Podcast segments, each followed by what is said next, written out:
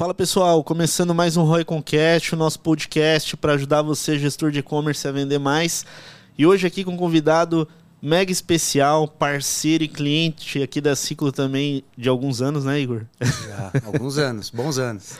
Estamos com o Igor, Igor Marjor aqui, é, faz gestão de e-commerce, é empreendedor, vai trazer um pouquinho aí da visão dele do dia a dia pra gente. A gente separou aqui uma colinha também legal de perguntas, né, para fazer, vai ser bem legal. E com o nosso co-host aqui, o Alan, da Ciclo E-Commerce, para contribuir também nesse bate-papo, trazer muita informação legal aí para vocês. Show. Pessoal, nesse daqui vai trazer alguma coisa bem prática. Então, você que, tem, que é gestor, dono de e-commerce, acompanha, porque várias dúvidas que você pode ter no seu dia a dia é aonde que a gente vai aqui é pedir ajuda do Igor, né? Para que ele traga do campo de batalha aí para vocês. Perfeito. Igor, obrigado aí por, por, ter aceitado aí participar com a gente, né? Vai ser bem legal o bate-papo. E já pra galera que estiver te conhecendo agora, né? Conta um pouquinho aí pra mim, pra gente aqui da sua história, um pouco da Farma, né? Quem é o Igor, né? Como ele chegou no mercado de e-commerce. Fala um pouco pra galera aí que estiver te conhecendo agora. Perfeito. Bom, obrigado pelo convite. Felipe, Alan, prazer estar aqui com vocês, poder compartilhar farei um esforço para tentar ser o mais prático possível. Sempre que eu assisto palestras e a pessoa não é prática, eu fico um pouco irritado, então vou tentar ser o mais prático.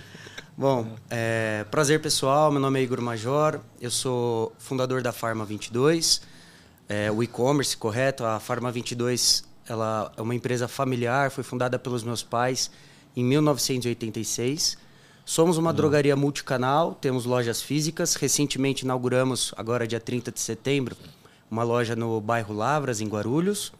Além do label, né, Farma 22, nós também temos loja física cirúrgica Cristal. Então, a Farma 22 ela atua no portfólio de medicamentos, perfumaria, nutrição, né? Legal. E cuidados em geral. E a Cirúrgica Cristal é um label nosso de loja física que atua mais com produtos cirúrgicos, médicos, ortopédicos, né? Temos essas, esses dois labels, uma empresa aí de 36 anos. Temos uma, eu tenho uma grande responsabilidade para levar adiante, né? Em 2014 eu fundei o e-commerce, é, prevendo uma mudança no comportamento das pessoas, né? Com a necessidade também da empresa de sempre inovar, que é um viés que nós temos sempre. E eu, Igor, sou formado em economia e estou atuando desde 2014 no e-commerce, já trabalhei com o mercado financeiro, trabalhei na indústria um pouquinho, né? Mas o meu forte aí, oito anos agora de e-commerce, na gestão aí do, desses projetos, tanto loja física quanto online. Poxa, que legal, Igor. Vai ser bastante proveitoso então, hein, Alan, esse bate-papo. Legal, vai ter bastante coisa para a gente falar, porque desde, vamos assim, tem toda a experiência da Principalmente, acho que do último episódio que a gente teve, falando sobre multicanal, né? Foi. Só que falando de, de um e-commerce, por exemplo, B2B, né?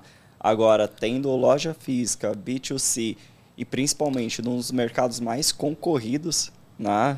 Acho que e, e todo esse tempo e o crescimento que teve, acho que vai ter bastante coisa prática e de boas práticas, né? Para conseguir ajudar o pessoal. Legal. A gente separou umas perguntas aqui, né? Até para organizar um pouquinho aí a mente, né, pessoal? E ser prático, né? Como a gente comentou, né? Mas, Igor, já partindo para a primeira aí, né? É, sobre os canais, né? Você falou loja física, é, e-commerce, a gente sabe que existe também marketplace. É, você usa todos ou não? Tem algum que você não utiliza? É, como você enxerga a importância de cada um? Que era até um assunto que a gente estava falando aqui, né? Um pouquinho antes né, do, do podcast, a importância de uma loja física, a importância do e-commerce, como que você enxerga né, a estratégia de canais como, como um todo aí? Bacana. É, vamos do cenário macro, né? Antes de falar de canais, cada canal digital, vamos uhum. falar um pouquinho dos canais físico versus online versus marketplace. Existe uma elevada discussão hoje se o canal físico vai morrer ou não, uhum. essa discussão de shopping, o que, que vai acontecer com os shoppings, né? Eu acho que nós estamos passando por um período de transição, onde as pessoas estão decidindo onde elas vão comprar. Então, eu acho que em qualquer período de dúvida, é importante o, o gestor ele manter o máximo de canais possíveis e ver o retorno que cada um está dando, o quanto o público dele se adapta a cada um dos canais. Né? Eu acredito que, pelo menos para a farmácia, o canal físico continua sendo extremamente importante, esse relacionamento tete a tete com o cliente. Né? É, tem muita gente que realmente gosta de ir numa farmácia, ver novidade, navegar pelas categorias, né? Já outros clientes preferem o online pela praticidade, porque ele não tem muito tempo de ir na loja física. É, uma, um questionamento constante que a gente recebe em loja é, farmácia é a demora. Né? Porque uhum. existem algumas transações, vou, vou nichar um pouquinho aqui, eu sei que isso não serve para todo mundo, mas, é, por exemplo, farmácia popular ou a compra com, do medicamento com desconto da indústria. Isso leva um, um tempinho ali para você pegar a autorização dessas, a gente chama de PBMs, né? Então, às vezes acaba sendo um pouco demorado mesmo o atendimento na loja física, e aí o cliente que já não gosta, ele prefere o online. Então, acho que a resposta desse canal macro, físico versus online, seria você tentar manter eles para cada perfil de público que você gostaria de ter. Passado um tempo, você entendeu não. que algum desses canais não está dando o retorno necessário, continua só com o outro, né? Uhum. E no que se refere aos canais digitais, hoje a gente atua com praticamente todas as origens de tráfego, né? E a Ciclo ajudando a gente é, na maior parte deles. Então, nós atuamos com tráfego pago via Google AdWords. Também temos o, o que vocês gerenciam, né? Muito bem, aliás. é, trabalhamos também com orgânico. Temos tráfego de comparadores. Farmácia tem alguns comparadores nichados, né? Além dos comparadores gerais. Temos o e-mail marketing, que também está sobre a, a tutela de vocês. E, acredito, e agora a social media, né? Que foi nosso último produto consumido aí de vocês. Legal. É, Acho que a social media tem a parte orgânica e a parte paga, né? Então, basicamente, uhum. a Farma 22 atua com todos os canais né, de geração de tráfego. É, para o e-commerce, acredito que sim mesmo, vai praticamente todos.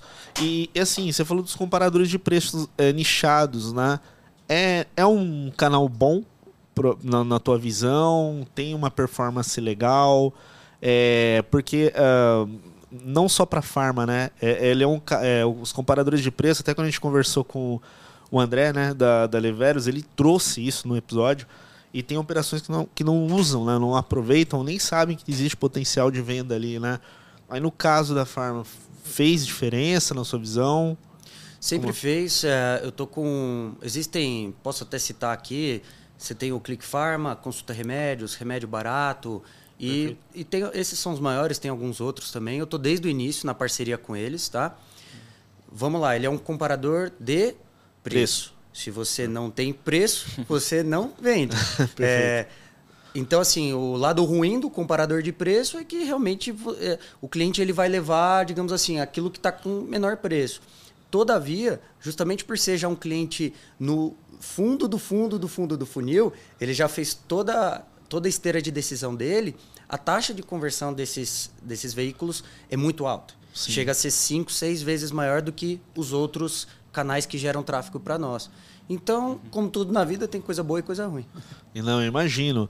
E pensando em estratégia é, de, na utilização de canais, né? Porque igual você falou, tem que ter preço, vai usar comparador é preço. É, tem alguma dica é, para como planejar melhor? Que tipo de produto ou linhas né, que a gente pode anunciar nesse tipo de canal? Porque você tem tua curva A, tua curva B, tua curva C. Como que é essa gestão para selecionar o que eu vou né, anunciar ali ou isso aqui já não faz tanto sentido, né? Eu vou para um outro canal de geração de tráfego. Como que é essa organização olhando os produtos? Entendi. É, se você tudo vai depender do contrato que você tem com cada cada parceiro comercial. Alguns comparadores de preço não permitem que você anuncie só parte do seu portfólio. Justamente porque senão você vai estar oferecendo uma experiência ruim para o cliente dele, para o usuário dele, né? Então, muitos dos comparadores exigem que você mande seu portfólio todo. Agora, outros já permitem esse nicho. E aí você tem que nichar aquilo que é, é, faz parte de uma estratégia. Então, por exemplo, eu quero me tornar é, uma farmácia referência no, por exemplo, na doença osteoporose, medicamento para osteoporose, não, medicamento oncológico, medicamento de alto custo. Quero me tornar é, forte no segmento de nutrição. E aí você vai escolher anunciar mais esses produtos. Então vai da estratégia de mix que você quer ser referência. Esse é o primeiro Legal. ponto. E o segundo ponto, o produto que você tem competitividade. Né? Isso eu falo. É, até brinco muito e, e, e, isso é uma força motriz da, da minha marca. Eu não sou o melhor preço em tudo. Aliás, consumidor, a Farma 22 não é o melhor preço em tudo. Mas nós, no pacote, provavelmente a gente vai sair mais caro. Então, o pacote da sua casa, é, eu preciso comprar os produtos para os meus filhos. Então, às vezes, uma fórmula infantil, fralda, né? Eu preciso comprar os produtos de higiene, é, desodorante, shampoo. E preciso comprar os meus medicamentos. Nesse pacote, nós vamos sair mais barato. Nenhum player no mercado brasileiro, Felipe Alan, ele vai ser mais barato em tudo. Não tem como. Você tem negociações específicas, né? Então eu acho que além da estratégia daquilo que você quer ser referência, quais são os produtos que você tem mais competitividade e colocar lá. Tá? Uhum. Legal, né? E, e, assim, nesses anos, né, atuando junto com você aí, eu acho que a gente evoluiu aí, se eu for resumir, em porte, né? Entre 5 a 7 vezes o crescimento do, do, do e-commerce, né, do canal digital. Quais foram as dores nesse crescimento, né? Você estava acostumado, né? Tava num tamanho, né? Sim. Foi crescendo, cresceu 5, 6, 7 vezes. Sim. O, a gente sabe que o lado bom é a entrada de receita, né? A parte mais legal. Mas aí vem um monte de, de desafios na sequência. Quais são eles aí nesse, nesse período, né? É, até, até mesmo porque quando a gente começou, é, era uma dor muito mais específica, né? É justamente isso, olhando até tipo de mercado, né? Beleza, a gente tem todos esses canais você até citou, por exemplo, de comparadores. Pô, você precisa ter preço, por exemplo, para entrar num desses. Além disso, você precisa saber o seu mercado. O seu mercado ele é para para comparadores. Exato. Sei lá, você vai ter alguma marca, geralmente se dá melhor em commodities, por exemplo. Mas quando a gente começou, basicamente tinha uma dor referente a Google. Então começou com o Google, daqui a pouco foi avançando. Mas a gente identifica que de determinados portes começa a dor. Ah, minha dor aqui era, se ela era vender, daqui a pouco ela começa a ser, tipo, ah, precisa rentabilizar, daqui a pouco precisa buscar novas fontes. Então a gente vê muito isso. O, o da Farma, não, não sei se tipo, seguiu essa, essa ordem, pelo que você vê, né? Não, seguiu sim. E eu lembro de quando você me ligava pra gente fechar negócio, o cliente brabo, né? Eu duvido que você vai fazer, eu duvido, né? Não, precisa gerar tanto de retorno. É, exatamente. Não, vocês foram firmes ali na posição para trazer. Corajoso, né? Para trazer um cliente. Eu nem era cliente já reclamava, né? Vocês foram corajosos mesmo. Bom, legal, gente. Acho que dores do crescimento são todo mundo fala, né? São as boas dores, né? Uhum. É bom para quem não tá passando, né? Porque é fácil. eu até preparei uma colinha aqui, porque são muitas, né? Sim. E eu quero aproveitar para dar dicas práticas de cada uma, né? Uhum. Então é aquela velha brincadeira. 11 em cada 10 empresários falam de mão de obra, né? Uhum. Então, você cresce, você precisa de time. Aonde você acha esse time, né? Então, eu vou dar uma dica prática aqui. Primeiro, nós, é, eu uso muito uma ferramenta chamada Trello. Não sei se vocês conhecem, deve conhecer o mercado. É, a gente utiliza. Muito boa, é uma das né? que a gente usa também. Então, tudo, tudo que a gente tem da empresa tem lá num Trello para consulta do time, para minha consulta. E lá dentro a gente tem um card de recrutamento, né? Dentro desse card eu deixo prontos os descritivos da vaga, porque hoje você também tem muito. Além da. Quando você cresce, você precisar criar essas, essas vagas de trabalho, uhum. é, você começa às vezes a ter rotatividade das pessoas, né? Sim, sim. Então sim. é uma espécie de manual, playbook que você já tem que deixar pronto, né? Eu vou falar muito sobre isso, de deixar alguns playbooks, manuais Legal. prontos, né? Uhum. Então o que, que a gente fez? Eu deixei o descritivo das vagas já pronto. E aí eu fiz uma coisa, tipo assim, para tirar o preguiçoso. Então o que, que a gente faz? Divulgou o descritivo da vaga, ok, vão, vão começar a surgir candidatos. O que, que esse candidato tem que fazer? A primeira coisa, ele tem que responder um Google Forms, que você vai fazer ali algumas perguntas básicas da área, familiares, etc. Google Forms, gratuito, simples. É, a pessoa tem que gravar um vídeo dela, certo? Uhum. E ela tem que escrever, ela tem que fazer um desenho à mão livre, assinar, juntar tudo isso e me responder por e-mail. Eu, eu nunca vi o que, que eles desenharam.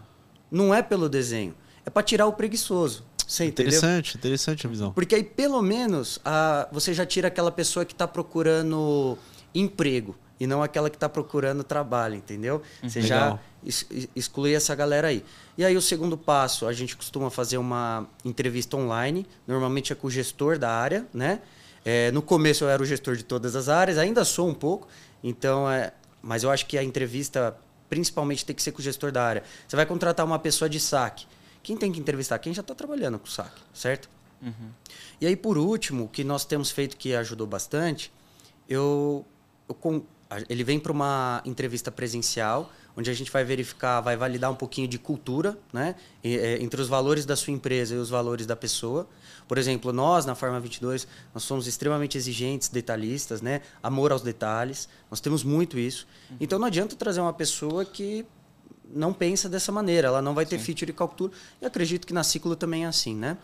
E eu dou a oportunidade da pessoa trabalhar conosco três dias, tá? A gente remunera ela, faz ali um contrato temporário para ela sentir o que é o trabalho dentro da empresa, né? Às Sim. vezes três dias não é suficiente, mas pelo menos você já vai ver o comportamento dela, ela vai ver o comportamento da empresa.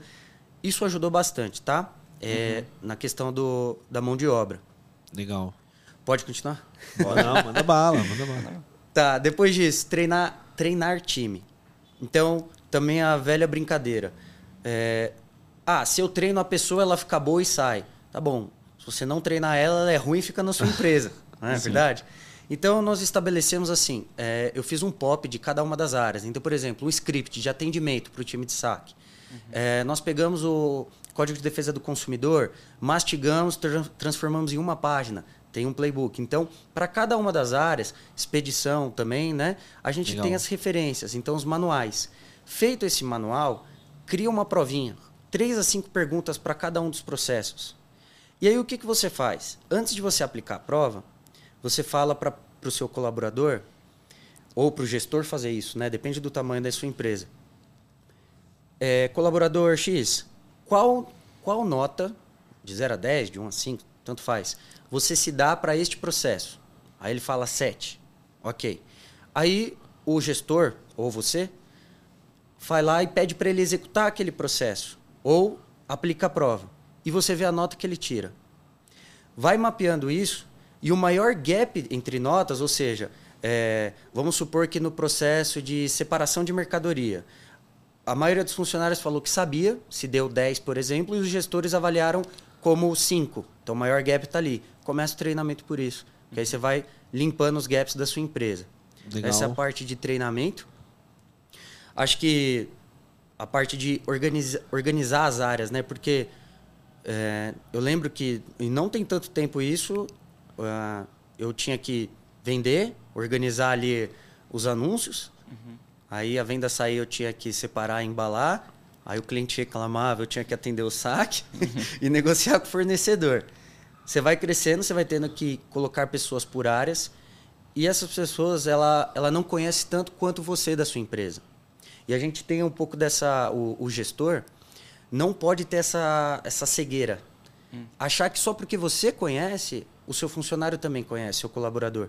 Hum. Então, esse treinamento, identificar, por exemplo, job description o que, que você faz. E pergunta para ele, pede para ele escrever num papel quais são as suas atribuições. Você vai ver se ele sabe o que, que ele tem que fazer ou se ele, o que ele não tem que fazer. Às vezes você pode identificar que ele está deixando de fazer uma tarefa ou ele está fazendo uma tarefa que não compete a ele. Né? Então essa organização de áreas é bem importante. Né?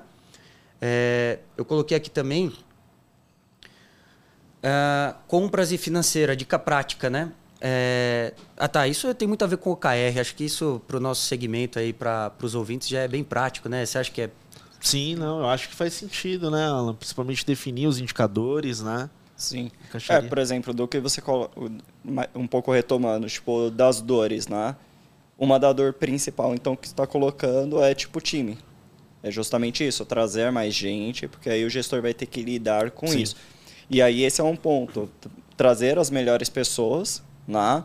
conseguir tanto treiná-las e também engajá-las para conseguir reter, que é importante. Né? Porque um dos problemas do gestor é justamente puxar essa parte. São alguns gestores que a gente conversa que ele pode estar perdendo alguém ali em, relação, por exemplo, ao próprio estoque ou alguém de composição do time interno. Né? E é difícil. Né? Estava falando com uma marca, acho que ontem, é, ela precisa trazer gente para conseguir é, ter uma expansão interna internacional, né?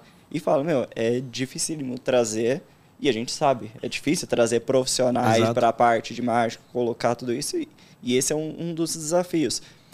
Isso daqui colocar de gente. Né? Então, dor, acho que você acha que não somente de e-commerce, mas qualquer tipo de modelo trazer gente é uma das dores do crescimento que todos enfrentam, desde uma multinacional Sim. até uma empresa que está começando. E, né? Não, e, e, até mesmo o, o, que o Igor comentou de você conseguir ter bem é, mapeado é, a forma que ele vai executar as coisas dentro. Porque muitas vezes a gente acredita que as coisas são óbvias, né? Ah, não, isso aqui é óbvio. Porque Acho você ca... conhece. Exatamente, exatamente. Tipo assim, não, isso aqui é óbvio. Acho que o cara já vai saber. E não, não é assim, né? As pessoas, elas precisam ter informação, né? Elas tendo informação correta, eu acho que elas vão conseguir aí, obviamente, fazer uma boa execução. E é legal você trazer esse ponto de vista, principalmente para operações é, que, de quem está tocando e-commerce. Porque eu já tive né, a experiência de conhecer operações que elas crescem e às vezes o dono do negócio ele, ele, ele conclui a fase da contratação, que é o primeiro nível que você comentou. Mas todos, todas as outras fases que vêm posterior, ou seja, mapear se é o perfil ideal, treinar, e às vezes não ocorre. Porque não deu tempo, cresceu rápido, né? Uhum. Então acho que dar esse, esse passinho para trás e rever e deixar isso exposto, poxa, usar um Trello, igual você comentou, eu acho que é bem prático e, e ajuda muito na operação, né? Não, sim. O, uma das coisas que eu acho que do que você colocou por aí é conseguir documentar, né? POP. Documentação. Meu, colocou, validou, documenta. É uma das coisas que a gente faz lá também. Não sei se até nesse ponto você concorda. Todo ponto que, beleza, eu estou fazendo é da mesma forma sempre. Então, ao invés de colocar isso, eu já deixo pronto para a pessoa, para que você não precise até separar o tempo para novamente que você tem a pessoa, você vai ter, mas às vezes você não retém. Às vezes acaba ela saindo. Vai entrar um novo, você vai ter que repetir tudo de novo. E aí é, é o seu tempo de treinamento. Quanto mais você otimizar, documentou, grava um vídeo, coloca lá os, os pontos principais, aí a pessoa já treina, você destina o seu tempo para coisas um pouco mais estratégicas, né? E deixa aquela pessoa rampando, e até acho que é um ponto legal que acho que poucos é, acabou aplicando, que você colocou, é provas? Uhum. né? Para medir esse tipo de ah. conhecimento. É, e assim, rever, né? Esses dias a gente estava conversando, o Alan revendo comigo a forma que a gente estava fazendo alguns processos comerciais na empresa, e existiam itens que eu construí com ele e eu pulei. Você. Eu pulei. É, mas por que eu tô trazendo isso, né? Que a gente refletiu. Se eu que construí a parada, por algum momento eu me desatentei uhum. e pulei aquilo Entendi. que não deveria. Imagina o imagina a pessoa que não não tá tão familiarizado ainda. Né? Exato, porque às vezes você tá resolvendo muitas coisas simultaneamente e, e você é, é um ser humano, né? Você ficou desatento ali, fez de uma forma diferente. E a gente tem esse hábito de ficar revendo né, as coisas que a gente faz para tentar buscar uma forma de fazer melhor. Melhoria contínua, tá certo? Com, é, constantemente. Então a gente fica muito refletindo, né? Falei, poxa, eu virei palma falei, porra, se eu pulei essa parte aqui, a gente vai ter que criar uma forma de ir revendo isso para quando alguém estiver fazendo não acontecer. Com né? certeza. Legal. Pensando até nessas pessoas, o que, que você veja, por exemplo, que é fundamental ter interno e que pode, por exemplo, ser terceirizado? Entendo. Eu, eu acho que são as fases da empresa, né, Alan? É... Claro que assim, quando você é uma empresa pequena, está iniciando, dificilmente você vai ter a, a verba para você conseguir ter o time interno. Então, e às vezes é caro, porque esse time não vai estar tá constantemente exposto a diversas é, cenários do mercado, como por exemplo uma agência. Vamos, vamos dar o um exemplo aqui do nosso, nosso caso. Eu contrato, por exemplo, um analista de tráfego, certo? Ele vai estar exposto aos meus cases, aos meus erros. Lá na sua agência, ele está exposto aos erros de N clientes. Uhum. Então, ele tem uma, uma capacidade de aprender mais. Então, eu acho que no início você realmente tem que terceirizar, buscar terceirização. Até porque o valor fica mais acessível. Conforme você vai crescendo, eu acredito no modelo híbrido. Tá? Uhum. Então, parte do time interno, mas você também tem a agência. Porque a agência, ela ela precisa de cuidar múltiplos clientes, né? Cuidar de múltiplos clientes. E às vezes determinadas tarefas exigem um trabalho ali mais operacional, mais o tete a tete do dia da empresa. Aí é legal, se você já está grande o suficiente, você ter um funcionário dedicado para essa área, trabalhando em parceria com a agência, uhum. entende? Então eu vejo dessa maneira. É... Inclusive hoje é assim, né, na estrutura, né? Hoje na, tem... Far... hoje na Farm é assim, a gente tem um modelo híbrido, né? Temos pessoas internas legal. e temos a agência Ciclo que trabalha conosco, atendendo a determinados nichos, né? Uhum. Eu queria, eu separei um pouquinho aqui também sobre as dores do crescimento. É, você vai acumulando múltiplas tarefas, é, é muita coisa para cuidar, é muito para digerir e igual aquele livro, né, para você focar naquilo que importa, né, avalie o que importa. Uhum. Tá, mas o que, que importa na sua empresa? Aí eu vou falar a minha visão. Quais KPIs você tem que acompanhar, tá? É, aqui eu coloquei como primeiro ponto o nível de satisfação do seu cliente. Então, você pode formar um NPS, Net Promote Score, para quem não é familiarizado, pesquisa NPS. Acho que é a métrica mais universal de índice de satisfação do cliente. Você não precisa contratar uma empresa paga para ter isso. Você pode rodar ali um formulário de, de pesquisa, um Google Forms da vida, né? Tem jeitos gratuitos de fazer. O seu Reclame Aqui, como, como que está o índice do seu Reclame Aqui? Você já parou e dividiu quantas reclamações você tem em determinado período versus quantos pedidos faturados você teve, você está colocando isso ao longo do tempo? Essa média, né? Uhum. Outra coisa que é gratuita também, o EBIT, né? Acho que todo mundo conhece. Então, além dele dar aquela medalhinha né, para o seu site com uma espécie de certificação, qual é a avaliação do cliente? Então, Legal. se você está fazendo uma empresa, né, porque todo mundo esquece, por que, que você começou esse negócio? Porque você está resolvendo a dor de alguém. Uhum. Essa pessoa está se sentindo resolvida? Né? É o primeiro ponto. Então, esses KPIs eu colocaria em primeiro lugar. Vendas, eu penso o seguinte: KPIs de venda, ou KPIs, né? Eu não sei qual que é o certo aqui, mas vamos lá. É, quantos usuários, sessões você está trazendo, conversão e ticket médio. Porque todo mundo fala, eu quero vender mais. Uhum. Mas a receita, eu não considero ela um KPI. Ela é um resultado desses três. Perfeito. É, é a consequência de você ter uma boa taxa de conversão, um bom ticket médio né? e, e, e, tráfego, né? É. E usuários chegando no e-commerce. Eu sempre falo para as pessoas assim: ah, eu quero vender mais. Tá, qual pilar você vai atacar? E são estratégias distintas. Você vai trazer mais gente para sua loja? Não. Eu vou fazer quem está entrando comprar mais. Perfeito. Né? Converter mais. Não, daqueles que eu vou manter a quantidade de gente que entra, manter a quantidade que está convertendo, e eu só vou fazer estes usuários atualmente convertendo comprarem mais. São, são momentos distintos, né? Perfeito. Acho que, acho que esse, esse ponto parece que pra gente é tipo simples, mas é, é uma, uma dificuldade tipo de várias pessoas que estão começando, principalmente, né, que está no começo, até mesmo com operações maiores que não tem tão claro isso. Então, às vezes, por exemplo, desde o nível básico de, de receita, ah, eu tenho, um, eu tenho uma taxa de conversão aí de 1%, meu ticket médio é de 300. Ah, legal, eu quero atingir 100 mil de receita. Tá, quanto que você está trazendo de tráfego? Ah, tô, ainda não tenho isso, mas quanto você investe? Ah, investo mil reais. Meu, nunca você vai chegar nisso. Sim, nunca. É. Da mesma forma que tem aqueles que têm um alto volume de tráfego. Não, eu preciso trazer mais tráfego. Qual que é a sua taxa de conversão? Ah, tá batendo 0,4. É. Meu, essa conta não vai bater. E já teve operações que tinha um bom volume de tráfego, tinha uma boa taxa de conversão acima de mercado, só que o ticket médio era baixo, era menos de 100 reais. Essa conta também é. não vai fechar. É, se, eu, se eu fosse dar uma opinião minha pessoal vendo essas operações, eu vejo que a que tem o problema no ticket médio, na minha opinião, é a. Não diria a pior, né? Mas é a mais difícil. Por quê? É, a questão do tráfego, principalmente quando você fala de mídia paga, você já tem ali um CPC médio que está pré-definido pelas plataformas de mídia. Você pode até selecionar um lance menor. Ah, eu quero pagar menos. Tudo bem, vai aparecer menos. É assim, uhum. não tem segredo e é o jogo, né? E aí o cara tem uma conversão boa, excelente, né? Às vezes 1,5%, 2%. Cara, você bate o olho e você fala, que legal, o cara tem um CPC não é caro, é, é a taxa de conversão dele quase 2%, né, geral.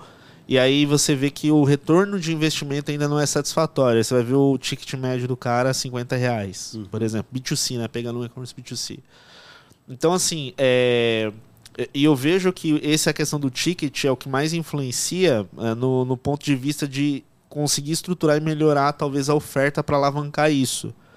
Porque como sobe o investimento de mídia constantemente, se o mercado começa a ficar competitivo e o preço, o ticket médio dessa operação se mantém baixo, ela sempre precisará de muito volume. Uhum. Ela, ela vira uma de, dependente de grande volume de tráfego. Então, na minha visão, de todas as operações que eu já conheci, quando eu vejo ali é, empresas que têm um ticket médio muito baixo, quando eu falo muito baixo é assim, 30 reais, 40 reais. Precisa de muito volume, muito volume. É diferente quando você já gira na casa de 150, 200, 250, você vai bater um retorno de investimento bom, né? E em contrapartida, tem as operações têm produtos mais complexos, né? Uhum. É, então, produtos com ticket médio alto, R$ 2.000, 2.500 reais, geralmente tem uma taxa de conversão menor. E aí, eu já vi casos, Igor, na hora do gestor fazer o planejamento de quanto vai investir em mídia, Aí, nesse caso desse cara que tem um produto complexo, ele erra, ele erra no, no orçamento de mídia. Hum, na maioria das vezes. Ele joga baixo. Entendi. É, como a taxa de conversão dele é baixa, Sim. É, ele comete o erro de ter um orçamento muito baixo de tráfego. Entende? Entendi. Então ele não gera, não, não gera é, usuários suficientes para chegar na meta que ele precisa. Só que em compensação ele tem um ticket médio bom. Sim. Então não é tão difícil de chegar no resultado. Então eu gostei, eu acho que é importante esses três pilares que você falou, é, olhando né, usuários, ticket médio, e, é, taxa de conversão e ticket médio. E, óbvio, cada tipo de, de segmento e operação tem uma ou outra que impactam mais no, no resultado final, né? Sim. Só que eu também elegi aqui alguns KPIs de saúde, tá? É... Opa! Porque vender é bom, né? Mas fazer sobrar dinheiro dessa venda ah, é melhor ainda, né? Sim. É, eu coloquei aqui como KPIs de saúde, eu coloquei ROI, que você falou, né? Return on Investment, né? o retorno do investimento, a sua margem operacional e a sua margem final. Então, por exemplo, margem operacional... É de contribuição, margem né? de contribuição. Então, quanto eu vendi debitado o custo da mercadoria CMV, né? E a margem final seria o lucro líquido final. Porque às vezes a, a aquela operação ela nunca vai dar lucro. Ela gera uhum. receita, mas os custos não são compatíveis com a margem de contribuição. Uhum. Então, ou você tem que trabalhar melhor a sua margem de contribuição, né? ou seja, buscar um, um portfólio de produtos, ou pelo menos, poxa, deixa eu, será que eu consigo 1, 2, 5% de vendas de um portfólio que me traz uma maior margem de contribuição?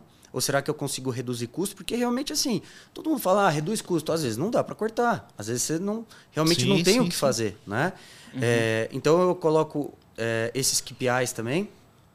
Sempre importante, o que nós fazemos é assim, você tem que comparar. Dado solto não, não adianta. Então eu comparo com o proporcional. Então, por exemplo, hoje é dia 19, certo? Então vou comparar do dia 1 até o dia 19 versus 1 a 19 do mês anterior e versus 1 a 19 do ano anterior, para você entender como que está a evolução, a né? evolução da empresa. Claro que a comparação mês contra mês, ela pode ser complexa porque principalmente em mercados nichados, um mês é melhor que o outro, né? Então você tem que levar isso em consideração também. Mas é importante Perfeito. porque às vezes você pode pegar algum erro, né? É, uhum. Que está acontecendo ali na operação. Eu coloquei aqui é, KPIs operacionais, tá? E... Só, só fazendo um adendo nessa parte financeira, esse é um ponto que sempre me chamou a atenção sua, sua. Porque você controla muito bem. Tipo, eu lembro desde acho que da primeira vez que a gente conversou, o Igor, te... o Igor ele abre a planilha quando ele vai é... comprar algo. Ô, amigão, não, mas... vem aqui, olha aqui. É, mas, mas desde o come... mas, mas, desde a primeira conversa, a gente já, já foi falando, por exemplo, você tinha um controle, assim, uma visão muito clara de quanto que precisava retornar de uma campanha. Ó, precisa retornar tantas vezes para essa conta fazer sentido Sim. aqui.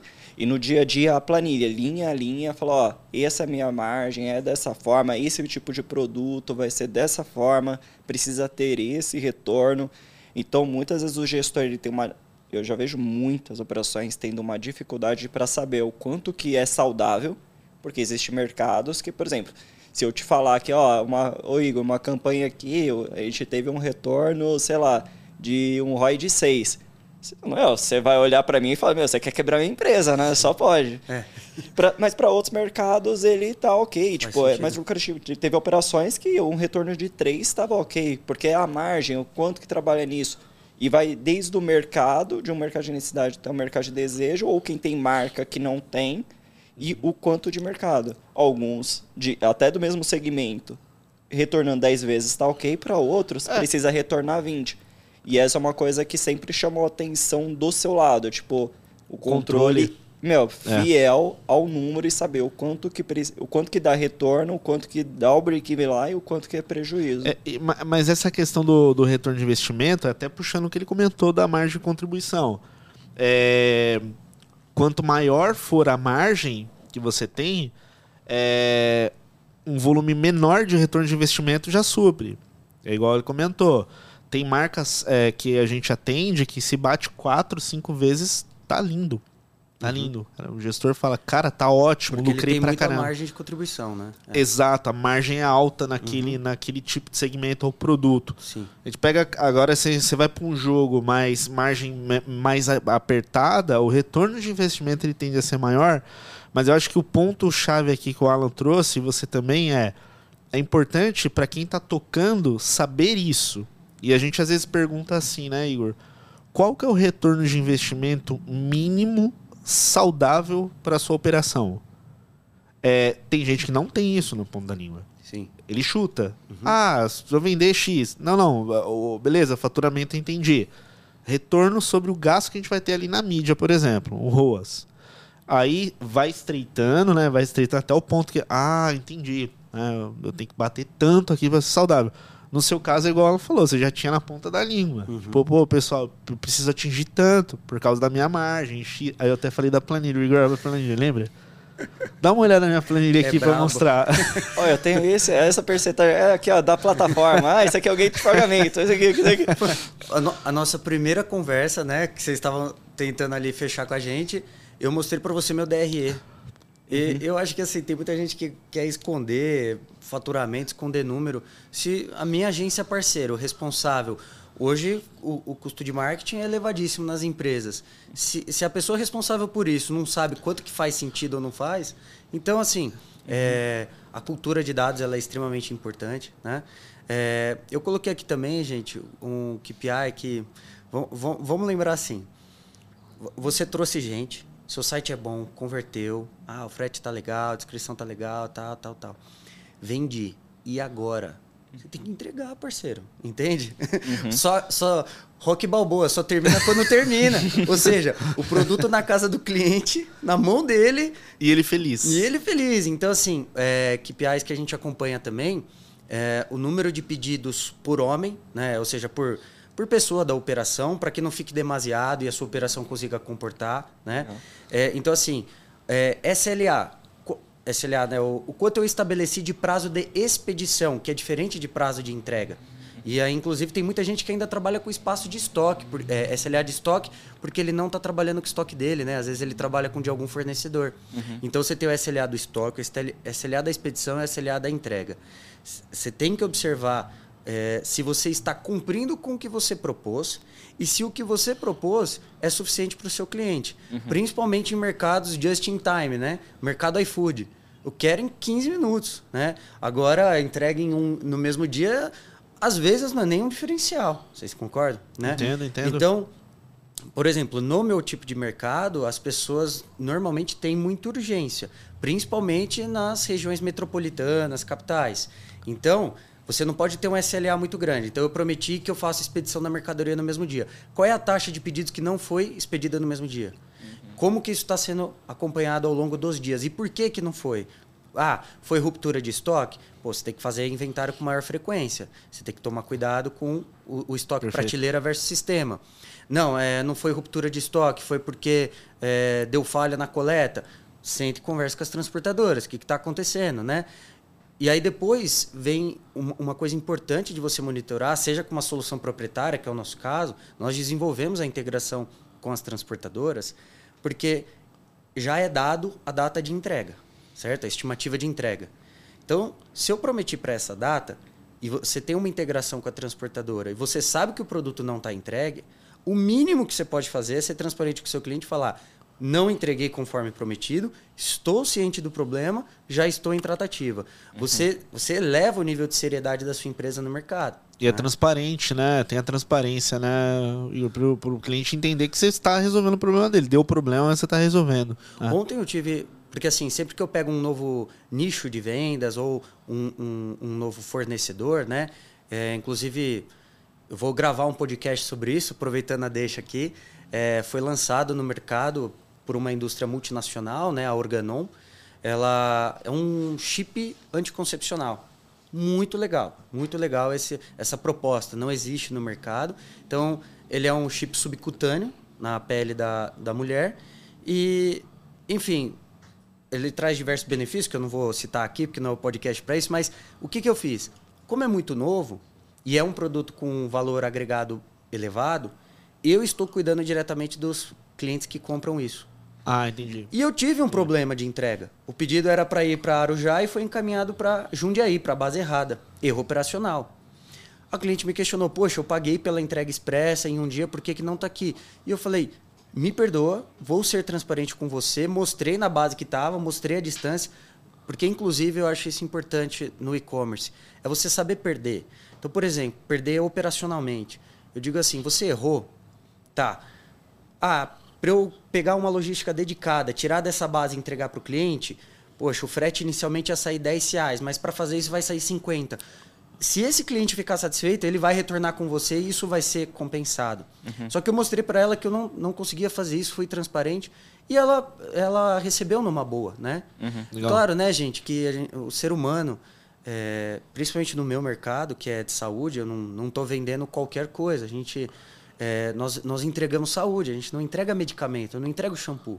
Eu entrego saúde para as pessoas. Então uhum, você tem que sim. levar extremamente a sério. Né? Mais ainda no meu mercado. acredito que em todos devam ser levados a sérios. Mas no meu mercado ainda é mais forte isso, tá? E, e, pegando dois pontos aí, né? Que é a entrega e o quão competitivo vai ser o preço final, porque a gente sabe que o frete afeta muito a, a conversão né, do, do e-commerce. É, como que você organiza ou busca né, os parceiros? Porque tem gente que está focado 100% em, em, em correios, né? Uhum. é um fornecedor apenas. Sim. Mas pelo que eu me lembro, você tem vários, você usa vários dependendo do, do, do objetivo, né? Uhum. É, como isso é feito e, e o que influencia? É, existe uma certa negociação que o gestor precisa buscar fazer junto a essas empresas? Contratos específicos? O volume de pedido que você tem também vai te ajudar a influenciar nisso? É, como que é isso na prática aí também? Legal. É, pergunta um pouco complexa, vou tentar separar por partes, né? Beleza. Nós, nós trabalhamos hoje, tem mais de 10 transportadoras trabalhando conosco. Uhum. O que, que é importante, Alan? Primeiro de tudo, o meu mercado, ele é até nichado. Eu não posso trabalhar com qualquer transportadora. A minha transportadora, ela tem, por eu ser farmácia, né, medicamento, minha transportadora ela tem que ter todos os alvarás, né, o regulatório completo, e eu tenho que exigir isso. Para eu ter as minhas licenças de funcionamento, as minhas transportadoras têm que ter. E não cabe a elas me enviar, cabe a mim cobrar. Entende? Perfeito. Então, é, o, o, leque de transportadoras para nós ainda é menor. Né? E mesmo assim, nós trabalhamos com múltiplas. Como como que nós organizamos isso tudo? Realmente, como você falou, no começo era só Correios, depois a gente foi incrementando, né? Porque é, você tem que entender que tem cliente que quer pagar pouco pelo frete e ele não está tão preocupado com o prazo de entrega. Tem cliente que está disposto a pagar mais pelo mais frete, um prazo... um prazo reduzido. E tem produtos que você vai vender que ele exige uma, uma manipulação operacional diferenciada. Por exemplo, no nosso caso, eu tenho eu trabalho com dietas interais, né? O medicamento nutrição adulta especializada, nutrição adulta infantil especializada. Esse produto ele precisa de um manuseio diferenciado. Eu trabalho com medicamentos termoláveis, aqueles que necessitam de controle de temperatura de ponta a ponta, né? Ele precisa estar entre 2 a 8 graus Celsius durante todo o transporte. Uhum. Então a sua transportadora, se ela não se a sua embalagem não suporta a, é, manter essa temperatura durante aquele trajeto, a transportadora tem que fazer a troca do produto de gelo. Então, como que a gente fez para isso tudo? Primeira coisa que eu fazia, é, você já parou para encomendar alguma coisa do seu concorrente? encomendar algo do concorrente. Ah, não. É, Não, ele- no nosso caso, dificilmente. Eu vou. É, é, talvez essa pergunta é pro telespectador, Sim, sim, né? sim. Pro gestor de e-commerce, pro, pro proprietário de e-commerce. Quantas vezes você comprou no seu concorrente? Quem é a transportadora que ele está usando? É a primeira coisa que você tem que fazer. Uhum. O serviço dele é bom, né? Às vezes tá até no rodapé do site, né? Às vezes está no rodapé do site. Ou às vezes tem gente que até deixa no, no carrinho, né?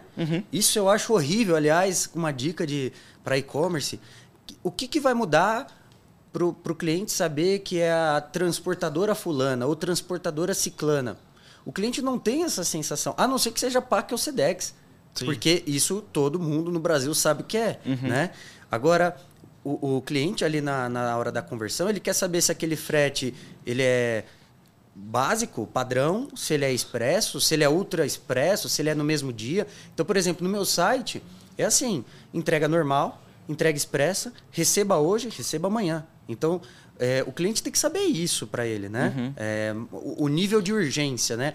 Eu acho que até Prazo. Então, é, vamos resumir. É, é prazo e, e o preço a se pagar pelo aquele recebimento. Isso. É, mas eu digo assim, o nome que o cliente está vendo. Porque Entendo. ele não compra transportadora X. Ele compra, estou recebendo expresso. Entende? Entendo. É, então, e aí voltando, além de você verificar com quem seus concorrentes estão trabalhando, você precisa sentar com essas transportadoras. E eu trabalhei sempre muito na casa de é, propostas de, de aposta.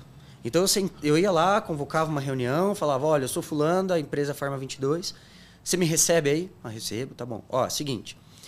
é, eu tenho X de entrega. Esse é o volume por dia. Só que eu, eu já tive o case de que se eu como eu barateei a entrega em São Paulo, eu incrementei tantos por cento nas vendas. Me apoia nesse, nesse primeiro momento, me dá uma tabela melhor, aposta em mim e eu tenho que entregar volume. E aí você vai para aí beleza, fechou? Pá. E eu acho assim, o mercado tem muita gente bacana, né? É, todo mundo quer ver o benefício, né? Porque se você cresce, se eu cresço, vocês crescem, concorda? Sim, Exato. sim. Então, se eu crescer, a transportadora também vai crescer. Então, essa aposta é muito importante. É, eu acho que o mercado ele está mais fácil do que. pra- eu tô com oito anos de mercado, vocês têm entrevistado gente com 10, 15 anos, né? Sim. Não, o... E assim, todo mundo sempre demonizou os Correios, né? Hoje eu vejo que eles estão muito bons. Eles lançaram até a API nova agora. O nosso programador lá, ele falou assim, cara, nunca vi uma API tão bem documentada. Então, os próprios Correios já melhoraram os serviços, né? Só que assim, o leque de 8, 10 anos atrás, o leque de oferta de transportadoras está muito melhor. Você tem principalmente esses hubs, né? E muitas transportadoras de mercado hoje já estão funcionando no modelo de... é, co- como se fosse um hub logístico. Ela tem um contrato maior, um contrato guarda-chuva, com diversas transportadoras locais. Né? Então, eu acho que isso ajuda bastante no custeio, para você bara- bara- baratear. Então, nós falamos aqui sobre apostas, sentar e negociar, é, ver com quem que seu concorrente está trabalhando. Uma coisa legal que eu já fiz também, você pega, é, você digita, tem esse, por exemplo a Frenet, né? Você consegue ver as- todas as transportadoras do mercado. E aí você vai ligando. É realmente um trabalho de é, manual mesmo, de falar, oi, tudo bem, você trabalha comigo? Eu sou carga fracionada. Ah, não, eu só entrego carga paletizada e vai indo, né? E acho que uma dica que esse é um passo que eu ainda tô, estou tomando, a gente está se organizando para fazer isso, mas é uma possível estratégia, tá? Às vezes para quem está maior é até mais fácil, ou a pessoa já está fazendo, não sei.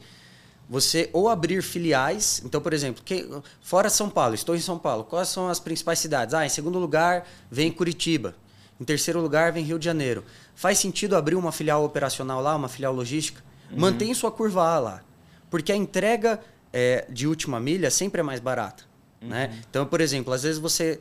O frete para São Paulo você paga R$ 7, 8 reais. Né? São Paulo, São Paulo.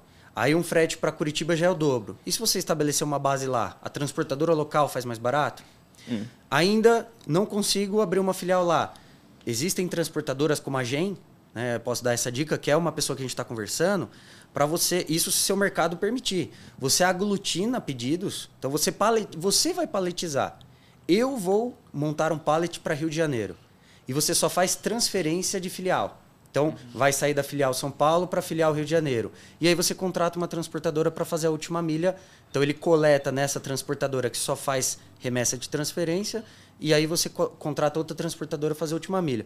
Isso tudo, gente, tem que planilhar, né? Uhum. Se você não for um amante eh, de conta, não tem como, né? Eu acho que essa, par eu acho que essa parte que, é que pega, né, Alan? É, não, é principalmente porque varejo trabalha-se muito nos centavos, né? Então, muito. Então precisa até mesmo, do, por exemplo, se você acessa. Tipo, agora tem, que nem você falou, tem muito mais opções agora, muito. né? Então, tem eventos, por exemplo, que o próprio E-Commerce Brasil, onde tem vários estandes de transportadoras Sim. por lá. Você tem o próprio portal deles, onde tem é, selecionados fornecedores. Uhum. Aí é aquele trabalho, né? Conseguir planilhar, colocar todos, entrar em contato, fazer a negociação. Claro, vai te ajudar muito ter o controle do número do seu, do seu negócio para conseguir fazer essa negociação e aí é o que você falou, colocar tipo na planilha e ver aquilo que compensa para compor preço, por exemplo. Né? É uma, um, uma possível estratégia, ah, Igor. Então tá, como é que monta tudo isso na planilha? Você pode, por exemplo, seu frete hoje é 10 reais. Custeia. Faz um teste. Uma semana. Você não, você não vai quebrar em uma semana, em três dias. Né? Então custeia, mantém todas as outras variáveis estáveis, custeia 5 reais. Custeia 7, custeia 100% do frete. Quanto aumentou suas vendas? Tá. Uhum. Então, aumentou em tanto, em X mil reais. Esse custeio que eu fiz, banco uma operação nessa, nessa capital ou, ou, nessa, nessa cidade, ou então banca um parceiro logístico lá, entende? Às vezes você não precisa abrir com mão de obra própria, gestor próprio, é, você alugar. Você pode muito bem. Às vezes você começa com uma prateleira. Né? A gente está conversando com uma empresa em Curitiba que é especialista na área de medicamentos de alta complexidade e a gente está negociando uma prateleira com ele, no estoque inteiro dele. Né? Perfeito. É, acho que vale aqui uma dica de ouro. É, eu passei por uma, um problema muito grande. É, até um, foi um, um, grande erro. A gente apostou num parceiro logístico errado. Né? É, não, não tem intenção de prejudicar a imagem de ninguém. Eu acho que o aprendizado que ficou aqui é o seguinte: se você for partir para qualquer operação logística, defina quais KPIs, quais, quais vão ser as regras do jogo, entende? De ambos os lados. Faça teste. Num, por exemplo, eu errei, eu mandei minha operação inteira para a pessoa.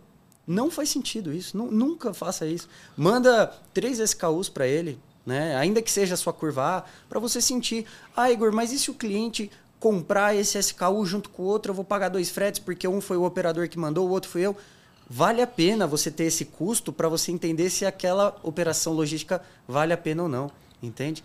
Então essa é, diversificação de parceiro fornecedor para até reduzir risco né, de dependência. Né? Deu errado. É, mas até teste, né? Por exemplo, você não é. vai colocar tudo de uma vez, né? Sem conhecer. Sim. Então, às vezes, acho que é separando, né? Pô, pega 5%, 10% e vai aumentando conforme. É. Acho que. que conforme que vai, vai, funcionando. É, que, que, acho que tem muito isso, a regra, por exemplo, do Mercado Livre, né? Dos marketplace. Ah, beleza, vamos colocar da exposição. Beleza, entregou bem. Ah, tá. Então você tem mais exposição Sim. até o momento você de. Você vai ganhando de relevância é. E, e, gente, parece óbvio. É, às vezes, para quem está assistindo, para quem está calmo, sóbrio, né? Assim, não está com a cabeça cheia de problema. Poxa, mas é óbvio que testar é melhor, né? Agora, imagina você, a gente estava lidando sobre as dores do crescimento.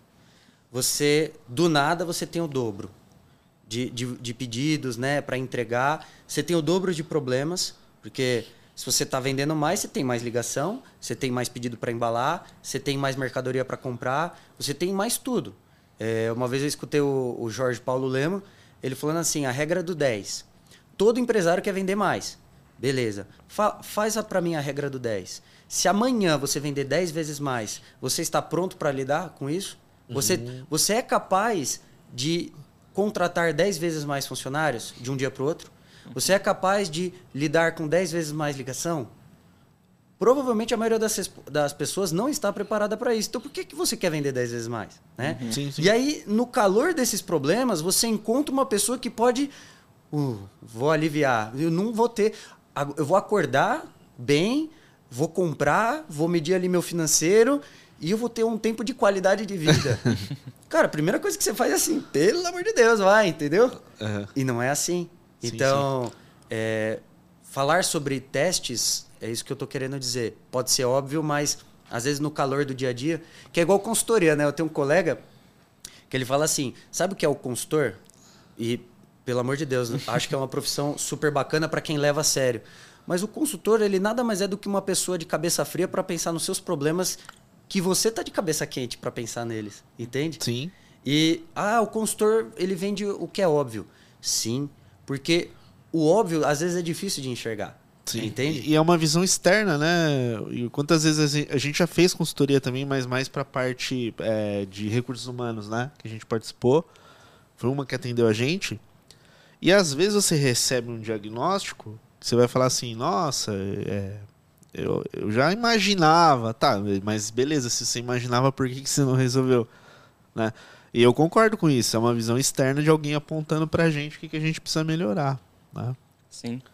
É, do nosso a gente teve até do, do conselho, né? Por Vários. Exemplo, apontando é. alguns pontos principais, então é sempre importante ter um. É, é que assim, né? No nosso caso, a gente passa a maior parte do nosso tempo observando as operações dos nossos clientes para ajudar a melhorar elas em relação a marketing, beleza?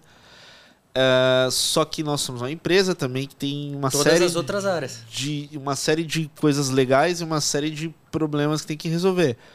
E alguém que está fora, igual você falou de cabeça fria, ele organiza sua, sua mente, entende? Tipo, não, vem pra cá, dá uma olhada nisso aqui que não tá tão legal. Isso, isso, isso. E você vai, é, é obviamente, é, é, resolvendo, né?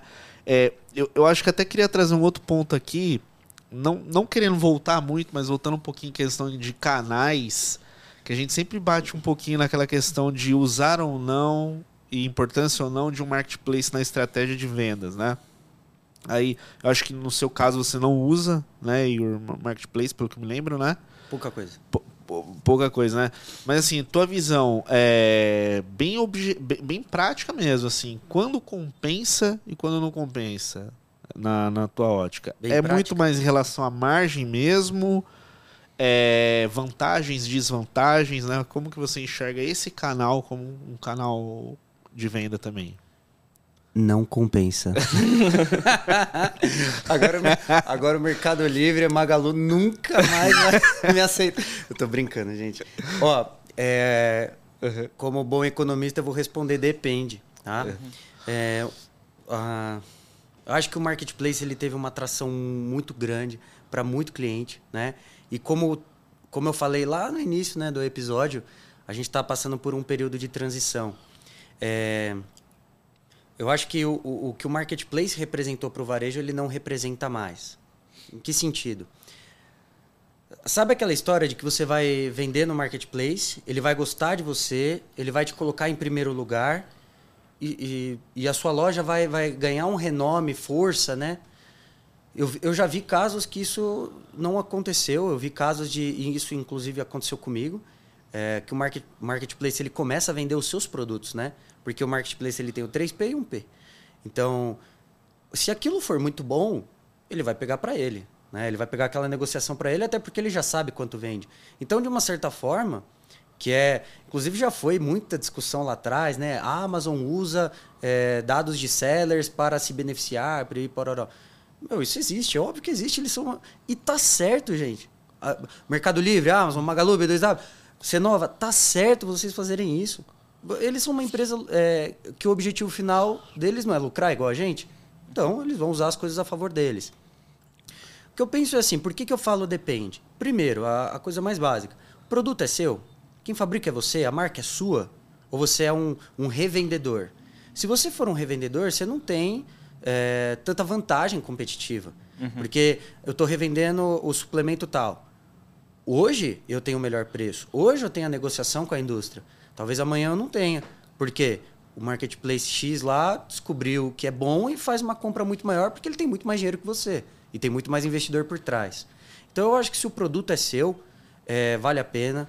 Se às vezes é uma estratégia de venda mesmo, eu quero dar volume, entende? Por exemplo, eu vou ter lucro zero, só que eu estou ganhando muito volume de compra para eu revender nas minhas lojas físicas. Talvez faça sentido, né?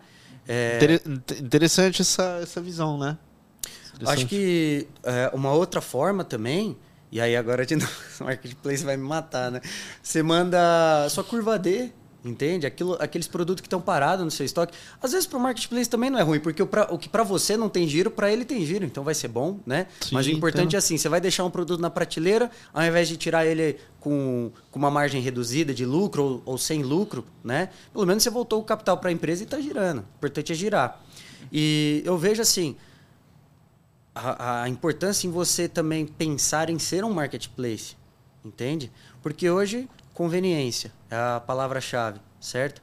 É, cauda longa. Então, por exemplo, eu sou farmácia. Aí eu coloco, por exemplo, às vezes, que nem eu também tenho o label, que eu falei para vocês, cirúrgica cristal, que é o label de cirúrgica ortopedia.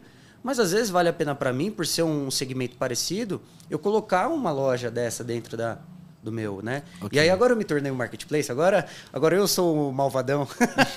então, Felipe, Alan, eu acho que depende. Eu tenho colegas que são donos das marcas dele, para eles fazem total sentido estar lá dentro.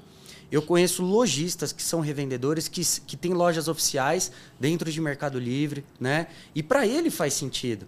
Você tem que analisar a sua negociação, o que, que é bom para você, o que, que é bom para o marketplace, né? Sim. É, agora, assim, eu só acho importante aqui desmistificar, porque tem muito vendedor de curso, né, no- nas redes sociais, e eu, eu tenho pavor disso, porque são pessoas que estão fazendo um desserviço, né, para quem está começando a empreender, ainda é, é, não tem a malícia. É, eu acredito assim, você vender por vender não faz sentido, entende? É, então tem que pensar na estratégia de negócio, tá? É, tem muita gente falando assim, não, eu te ensino a vender em determinado marketplace. E na verdade ele só quer vender o curso dele, né? É o. Vou fazer um curso para aprender a vender. O que, que é? Vender, entendeu? Não, faz sentido. É, a gente tem muitas operações nesses dois cenários, né? Operações que atuam 100% em canais próprios e não têm intenção de usar um marketplace, como outras empresas que usam todos, né? Eu acho que vai muito da gente entender o que você falou, é só o porquê, né? Por que, que eu vou usar esse canal ou não, né? Eu acho que Vantagem, se é só, desvantagem. Se, se é apenas uma métrica de vaidade, como eu conheço gente no mercado, por exemplo, eu vendo 30 milhões. Hum, show, interessante. O que está sobrando disso aí? E o que, que você está fazendo com esses 30 milhões? Entende?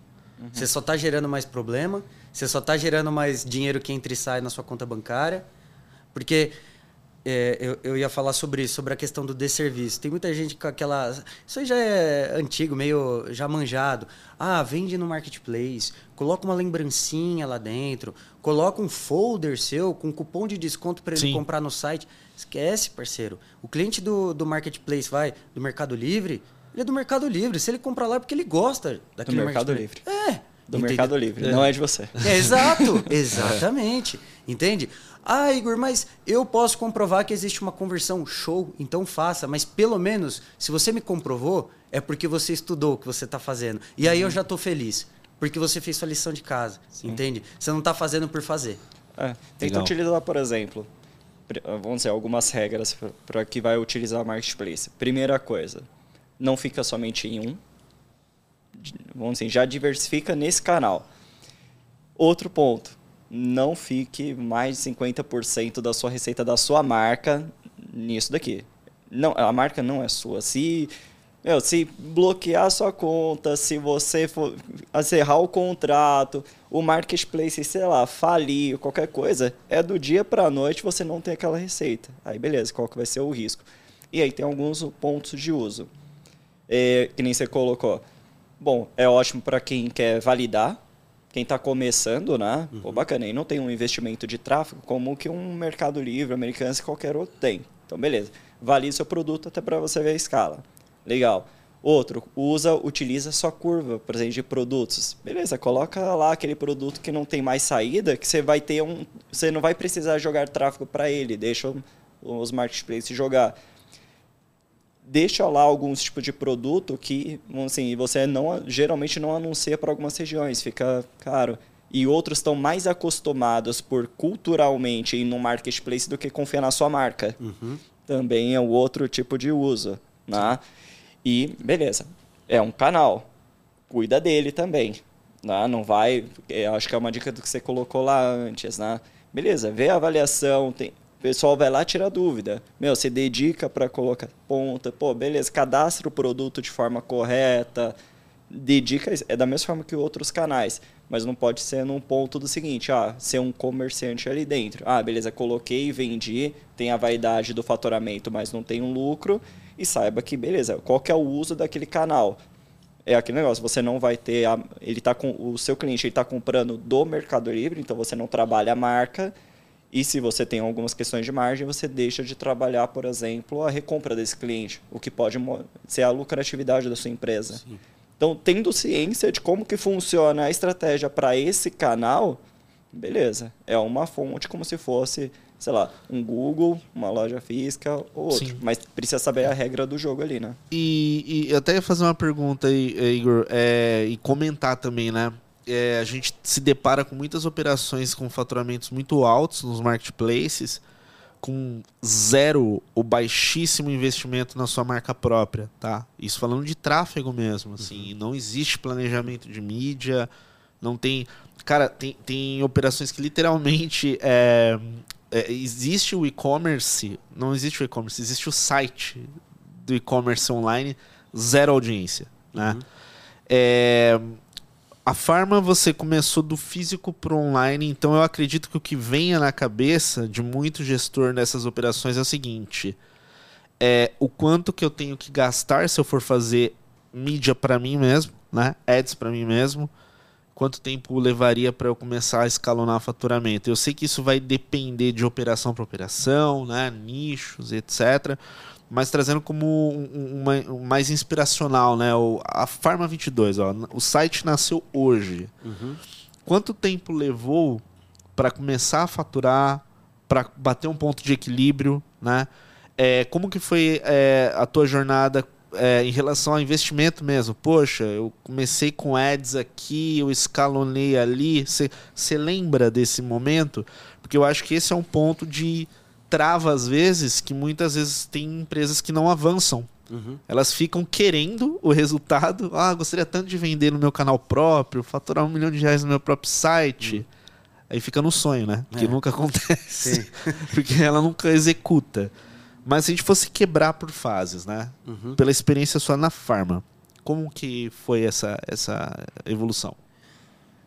A, a minha experiência, ela, ela, eu acho que ela foi mais difícil. É uma pergunta difícil, né? Tô tentando organizar as ideias. Mas assim, a experiência foi difícil, Felipe, porque eu não vim como um gestor de e-commerce, né? Até falei isso já no podcast para vocês, então eu não tinha essa experiência nem com varejo, nem com farma, nem com e-commerce. Então eu fui aprendendo. Então, essa curva de aprendizado, eu mesmo tive que é, bancar o meu aprendizado. Às vezes diferente de um, um dono de uma farmácia, né? Uma rede de farmácia, pequena, grande, média, tanto faz que ele já vai trazer um profissional de mercado formado, né? Tem a diferença também que quando a gente estava tinha pouca base de conhecimento, não era um mercado ainda tão bem desenvolvido, não tinha um ecossistema legal como tem hoje, né? Quando em 2014, quando que tinha podcast ensinando as dores do crescimento, não tinha, né? Uhum. Então, Perfeito. então a minha curva de aprendizado ela foi mais demorada, eu acho. Né? Eu conheço lojistas que atingiram o, o mesmo faturamento, né? alguns, alguns indicadores que nós demoramos aí 7, 8 anos para atingir, ele atingiu em 2, 3 anos. Porque ele já veio com o investimento por trás, ele trouxe os profissionais já corretos, né? e ele já tinha conhecimento porque antes de entrar no mercado ele estudou. Né? Então, a nossa trajetória começa... É, acho que a, o pessoal foi começar a falar de Omnichannel ali 2018 em diante, né? Okay. Sempre teve os grandes termos né, no, do, do e-commerce. Antes era Big Data, depois virou... São Omni... as tendências. É, as tendências, certo? É, nós começamos o Omnichannel. O Omnichannel com a loja física lá, é, que foi fundada pelos meus pais. Então o time era o mesmo, o estoque era o mesmo, né? a DOCA, o ponto de coleta era o mesmo. Então, o pessoal que normalmente já atendia o delivery ali de farmácia, atendia o balcão ali da farmácia, era quem atendia o cliente do site. É, aí aos poucos você vai crescendo, porque a, a pessoa não é tão especialista para atender um cliente remoto, né? É, quando eu comecei a investir, o primeiro canal foram os comparadores, tá? É, porque eu, essa decisão partiu mais assim de acompanhar o que, que a concorrência estava fazendo, fui atrás, trouxe um certo incremento, né? Legal. Para a gente trabalhar. E, e, aí, só que aí eu sempre queria mais, queria mais. Aí foi quando eu comecei a olhar para agências que pudessem ajudar a gente na parte de investimento em Google, né? É, quando eu comecei, comecei mesmo, se eu não me engano, a verba era de mil ou dois mil reais. Uma coisa assim. E eu tinha limite. Por exemplo, nos comparadores, como era tudo pós-faturado, eu iniciei, acho que, se eu não me engano, com mil reais ou quinhentos reais. Então, a hora que eu atingia isso, eu pedia para o comparador cortar meus anúncios. Ah, entendo. Né? Tinha um teto ali, né? Tinha um teto de, gasto tá. para entender se aquilo estava valendo a pena. Porque, como eu falei já uma vez para vocês, eu tive uma experiência ruim, que eu deixei sem teto e o dinheiro foi tudo. Uhum. Né? Uhum. É, então, faz um teste, gasta um pouquinho. E o importante é assim, por exemplo, a pessoa vai iniciar como uma farmácia. Pode ser uma farmácia, qualquer outro, outro produto, né? outro nicho. A farmácia, no meu caso, a gente está beirando 7 mil SKUs. O que para algumas farmácias isso ainda é pouco né? Conheço farmácias com 10, 15, 20 mil SKUs próprios, né? Não estou falando de SKU via marketplace, ou seja, eu estou plugando lojista na minha, na minha base aqui. Estou falando de SKU próprio, né? Daqui a pouco vira biblioteca, que tem 30, 90 mil SKUs, né? É, pega um, anuncia tudo nele, entendeu? E vê o que, que dá. Aí vai incrementando aos pouquinhos, né? Depois você vai criando campanhas separadas, ou por categoria, ou por produto. Pede para sua agência fazer. É, o que eu acho importante é assim, para o lojista, eu fico imaginando meus pais é, escutando isso falando assim: como é que abre o Google? Nem sei. É, pai, mãe, não é isso que eu quero dizer. mas vocês sabem abrir o Google, mas eu digo assim, às vezes para muitos lojistas experientes, gente que é, é milionário, ele não sabe o que é Google Merchant. E não tem que saber. Não é expertise dele, é expertise da Ciclo. Então, Sim. tem que ir atrás de um parceiro. Eu não achei a Ciclo de primeiro, vocês sabem disso. A gente foi testando parceiros. A hora dá certo, a hora não dá certo, vai incrementando. Então, acho que a jornada da Farma foi um pouco disso. Sempre um canalzinho por vez. Né? Minha estratégia com vocês começou com e-mail marketing. Foi na época de é, CRM, é verdade. CRM. Foi verdade. Foi da Edrone, eles fizeram uma indicação, então vocês já vieram referenciados, certo? Então, eu, eu tinha já comparadores de preço, e aí eu, desde trás, eu, eu falava em retenção. Uhum. E eu não uhum. fazia e-mail marketing. Então, eu busquei um parceiro legal para fazer isso. Aí o Alan viu a oportunidade de incrementar a parte de tráfego. Aí a gente fez tráfego, certo? Fomos crescendo. Vocês chegaram a ter SEO, mas aí vocês nicharam, certo? Uhum. Hoje vocês Sim. estão nichados em, em, geração de tráfego, né? É, performance, correto? É pago, é, né? Perfeito. É, a gente ficou mais voltado à aquisição via mídia e CRM, né? Isso. E o SEO a gente fechou a parceria com, com a Live, né? Isso, então. E aí, sete anos depois de trabalho, com vocês, se eu não me engano, Alan, me corrija, eu tô desde 2018, certo? 2018, é, 18, 18, 18 ou 17, não lembro. E é que eu tava com CRM, então assim, foi um canal por vez. Sim. Só depois disso tudo, então esse ano eu fui fechar tráfego orgânico, né? Sim. Porque tem até essa trajetória que vocês me ensinaram. É, o tráfego orgânico ele tem um, um, prazo de maturação maior, né? Seis uhum. meses em diante tudo mais, né? Agora, se a pessoa está iniciando, ou já iniciou, mas está num, num, nível ainda menor, ela precisa gerar mais tráfego. E normalmente Sim. o que resolve do dia para a noite é tráfego pago. Sim. E essa é a dica importante para você que está assistindo: é organizar por prioridade. Né? E o que, que vai gerar resultado para você de curto a médio prazo? Pega a caixinha do marketing ali, canais que façam sentido para você e foca nisso. Avançou, na, no próximo nível você foca naquilo que é de longo prazo, porque você já está gerando resultado e caixa ali para investir, né? Então eu vejo que às vezes tem, opera... tem gestores que é, olham o todo, né? Uhum. E tem um pouco de dificuldade de organizar essas prioridades. Mas legal essa dica que você deu de ir testando, né? E, e, acho que só esse ponto de maturação agora geral do canal. Levou quanto tempo assim, do zero, né? Seis meses, do sete meses, tráfego? um ano. Não, não, canal e-commerce mesmo. Ah, tá. Para ele gerar receita, independente da receita, tá? Demorou X tempo. É, é, é, é assim, né? É que a receita por si só, no dia que a gente virou a chave lá, montou uma plataforma mais robusta, a gente já começou a vender, né? Legal. Só que assim, é, eu acredito que levou ali pelo menos, vamos, vamos pensar aqui, acho que 18, eu comecei em 2014, mais ou menos. 15, 16, 17 a gente começou a vender um pouco, porque como eu te falei, eu fiquei muito tempo estudando como que dava Imagino. e não tinha referência e não trouxe ninguém de mercado. A partir de 2017 a gente começou a vender, vamos dizer assim. 2018, Legal. 2019 começou a ficar legal, uma receita que valia a pena. E aí quando veio a pandemia, é, as- pelo menos o nicho farmacêutico cresceu, né? É, o consumo não foi de todos os produtos, tá?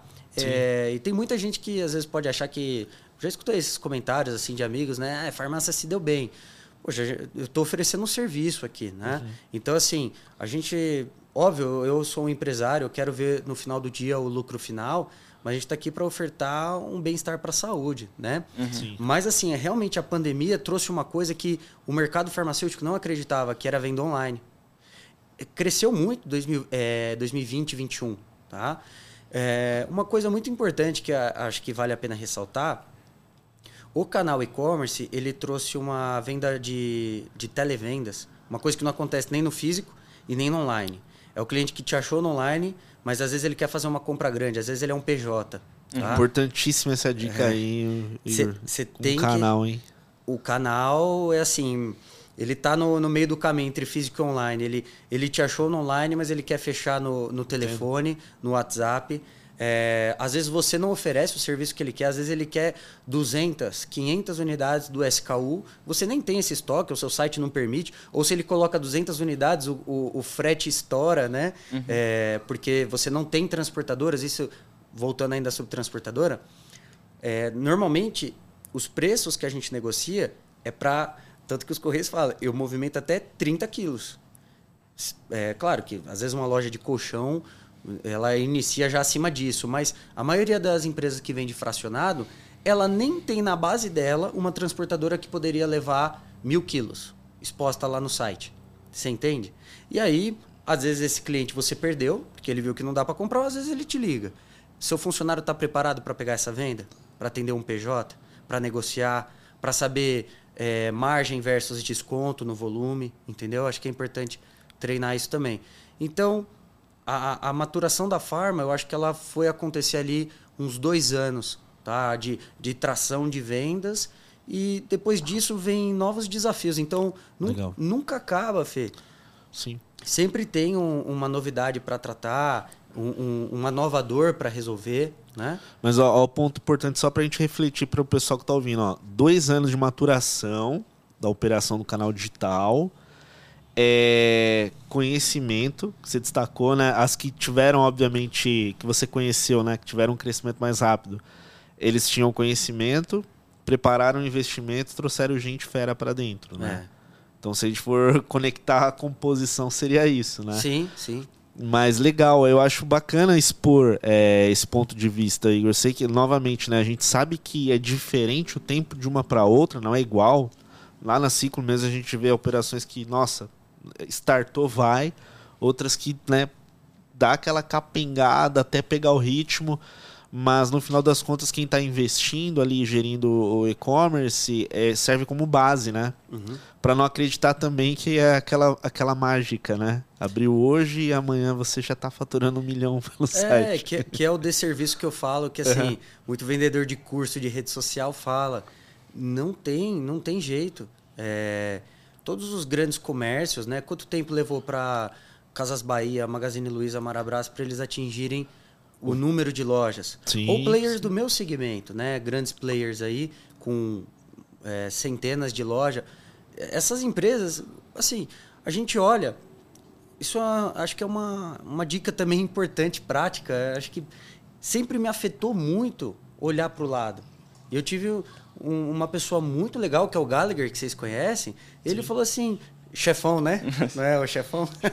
Ele falou, chefão, você tem que olhar para você, você tem que ser melhor que você ontem. E, e aqui é sem demagogia de discurso motivacional. É realmente, se você, por exemplo, for se comparar com um player que ele está há 100 anos no mercado, Vou, vou pegar um player do segmento de saúde, mas que não é meu concorrente direto. Vamos colocar Natura. Meu, ela tá em outro nível. Ela tá assim discutindo é, geração de valor ao proteger a- o desmatamento na Amazônia. Esse é o propósito dela. ela não está mais discutindo estruturação de áreas, ROI. Claro que tem gente olhando lá para isso, entende? Mas já está no nível completamente diferente, diferente. né? Do porquê. É, porque a gente vende o que vende, né? Como Exato. a gente aplica esse recurso em outros projetos. Ontem, ontem eu pedi iFood, né? Às vezes Sim. a pessoa. Ela, vamos colocar a, a diferença de maturidade do negócio.